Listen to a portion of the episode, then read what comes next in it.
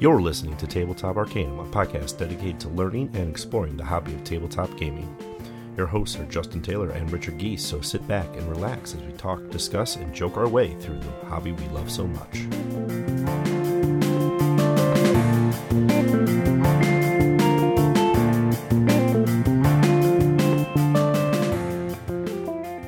Welcome to Tabletop Arcanum. We're your hosts, Justin, and Ricky. And today we are going to talk to you about immersive battle maps Yarrow Studios. seen them a couple times, and they've got a couple volumes of this, but we got our hands on volume one. So let's take a little bit look at. This is a lot like our prior episode about Loke battle mats. So it's just mm-hmm. another company that does a very similar product, but the idea is it's a nice big oversized. What is it? Oh. The book itself is 11 by 17, but then opens up and lays flat. The mats themselves are 22 by 17. So going off of D&D 5e, 110 feet by 85 feet. Nice big mats. You can actually do quite a bit with them. And it's got a lot in one big book, which is actually pretty impressive. So yeah, you got 31 separate maps in it. Pretty much any kind of map you can think of. So, first impressions, it's a big book. However, because it's 11 inches deep, it's not really any deeper than your standard like RPG book. It's just mm-hmm. taller. Bookshelf space might become a little bit of an issue, but other than that, it's this nice flat binding, lays mm-hmm. flat, kind of like those flat photo books. I like it for that because that's what you want if you're going to have a book for your maps. Is you don't want your map to be slightly tilted and all the minis just slide to the left. The pages are nice and thick, so it doesn't even bow out. When you lay it flat, it's it's generally flat. might need to give it some time to like wear in a little bit with some of the mm-hmm. binding and some of the pages, but like put a couple minis on there. They're not going anywhere. They got the one inch grid throughout the entire thing, so that's overlaid already for you. So let's talk about some good stuff about this thing. It's got a lot of maps, and they're contrasted and they're varied, and it's all high fantasy or, or fantasy. So hmm. this is not a sci-fi book. Now I can think of some clever uses for some of the maps in like a sci-fi world or like a Stargate or modern world. Some of mm-hmm. them which can be useful, but this is going to be primarily your Pathfinder, D and D, fantasy RPGs. But yeah, you could think of a lot of the iconic potential encounter spaces, and you've got something. You've got taverns, you've got streets, you've got rooftops, you've got sewers, you've got dungeons, you've got caves. Underwater. Yeah, underwater sunken ship, reef looking area, cathedral. But they also have some nice ones that are like an open field mm. and generic dungeon floor. Even the rooftops are pretty like it's just rooftops, nothing crazy going on. So while there's what do we say, 31 maps in this, not all of them are so specific that you can't get different uses out of some of the more general ones, and you can leverage those a little bit more. And dry erase, wet erase, Dry erase. so, okay, yeah, so dry erase finish on it. That means even on those general ones like a dungeon, you can take your dry erase markers like you would on the Chessex battle map and draw your walls and doors and figures and whatever on there too. I like it for those aspects. What do you like? I do like the fact that some of the pages in the book are just straight texture, so they have a page that is just brick stonework, which, like you said, you can divvy up into whatever you really want it to be. You know, they have fields, they have open sea, but then at the same time, they do have a little more specific ones where they have, you know, like a little camp where there's tents, there's supplies, everything set up. So you can kind of play with it as open or as detailed as you want. The art is very nice. I am a fan of just how much difference you get in there between all the maps. Yeah, there's a lot of variety.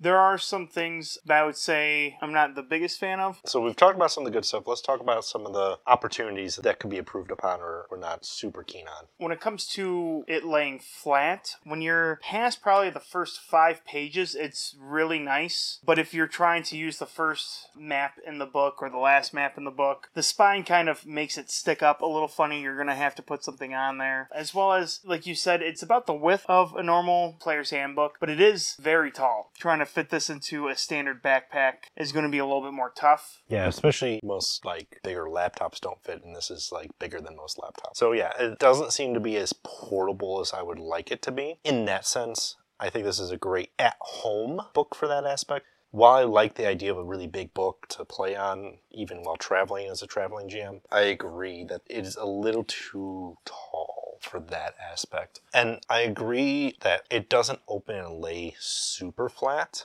those edge pages, like first four, last four, give or take, and there's no way to customize the order because it's all bound. If it was a spiral bound, like flip it over and take some of those front pages to the back, even it up where it'll just lay fine. One thing I'm not a big fan of, it is super heavy cardstock, so the book itself is actually kind of hefty if you haven't gone digital with some of your books through D&D and Beyond or PDFs or something of that nature, you're carrying around like your player's handbook, your Dungeon Master Guide, your Monster Manual, plus whatever other notes, mm-hmm. laptop, whatever else you've got with you, dice, minis, and this thing. It's a lot of extra weight and it's large, like you said too. So is it a terrible thing? No, but I don't see myself traveling with this book unless it's something I know I'm going to use that night for sure. This is not something I'm going to carry around with the off chance random encounter of like, oh, well, if the players go this way, then I can, you know, leverage this book or whatever.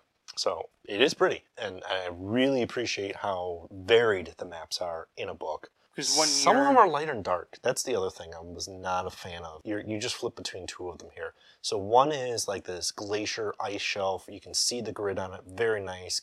It's not too detractive, but I can tell you where the grid is compared to the rooftop, which is nice and dark. It looks thematic, but I can almost not tell you where the one inch grid is. Yeah, they used a gray that is very similar to a lot of the gray in the tiles. So in some points on the lighter gray tiles, it literally just blends in, which makes it a little rough. I would have also liked a little continuity between the maps. So like we have one that looks like a stadium. Stadium, gladiatorial arena. I would have liked to have something that was like hallways or anything leading up to it. So mm. that if you're playing with someone it's just okay, flip to the next map. Now we are here. See, and that's where like a themed book I think can yeah, do that a lot exactly. better. It's not bad, but it's the shotgun effect of like here's a little bit of everything but because it's a little bit of everything it's kind of all over the place mm-hmm. as you flip from page to page take it or leave it at that point but I, I, definitely if it was more focused i think what you're describing would be way better uh, of a layout I like it for what it is. It just, I don't know if it has all the uses I would like out of it, mm. if that makes sense. Like, I feel like it's focused and geared for like a traveler, and it just doesn't do things I would want as a traveling GM. As at home GM, I would be more inclined to building scenery, but if you're not that type of GM, then this might be your solution to get. Mm off of the generic Chessex mats and into something a little bit more detailed. If you want to have a little more imagination without putting in the effort and having to build it yourself, it does help with that. Where yeah. you just say, okay, we're in a tavern, this is a tavern, go. That's how it's set up. So I would definitely recommend this for someone who doesn't want to do the creative, build your own scenery and stuff for your at home table for a bunch of different options. I do like the size of it for that matter too, in that sense of like this is 22 by 17. It's not going to dominate a gaming table. Now, if you have an oversized table in a big group, it may seem a little small on that, but for most like kitchen table games, this will be very good. Games at a con, like mm-hmm. this is a good size. You don't want to go much bigger than that because you don't have all that size. I would caution the traveling GM to pick this up if you think you can use it and you don't mind the extra weight and stuff to carry around. Okay, but I would definitely caution the traveling GM that this may not be the solution you're looking for. I would also suggest this for anyone who wants to pretty much homebrew their own scenarios, oh, but oh, yeah. wants a little kick in the right direction. Yeah, like I think a lot about it too. Like I would personally leverage this in a homebrew game or as random encounters in a modular game. And think of like I would open up a page and go, let's see, what am I opening up to? looks like a market. Okay, what can I do in a market like this? Mm-hmm. and then like design an encounter around this art and this piece because that'll give my players more immersion in my opinion there's rooftops in the corners so is there like ambushers leaning on the rooftops waiting to attack the party in like a farmer's market sort of deal it's already inspiring me for some really cool encounter sets and I, i'd love it for that so overall thoughts I like it for some things. I think it can be improved in other categories. It's not a perfect solution, but it is a solution. I'm going to just double down on that. Very applicable in some ways, not so applicable in other ways. It scratches certain itches, but also can be a hindrance in others.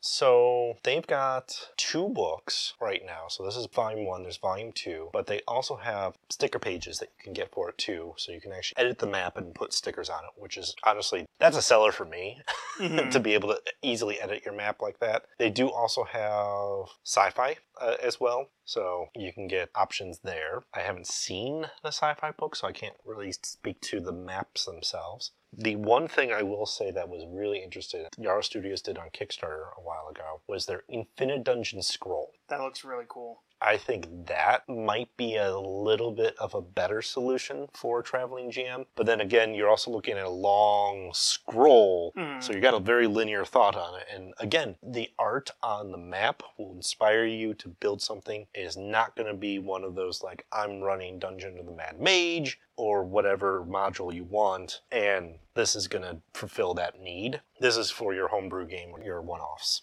So yeah, that's it for our view of immersive battle maps. Make sure to follow us on all the socials. We have the Twitter, Facebook, Instagram. We're definitely doing more on Twitch and YouTube. Mm-hmm. If you want to get live updates, make sure to tip 20% or higher when you go out to eat, when you inevitably go back out to eat. Or your delivery driver. Oh, yeah, delivery driver, exactly. Mhm. Beautiful. As always, This has been Justin. and Ricky. Happy gaming.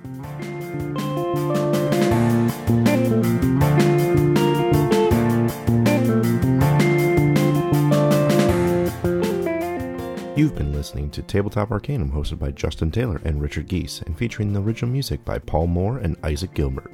You can follow us on most social media platforms. Please don't forget to like, subscribe, and leave us a review on whatever platform you listen to podcasts. As always, thanks for listening.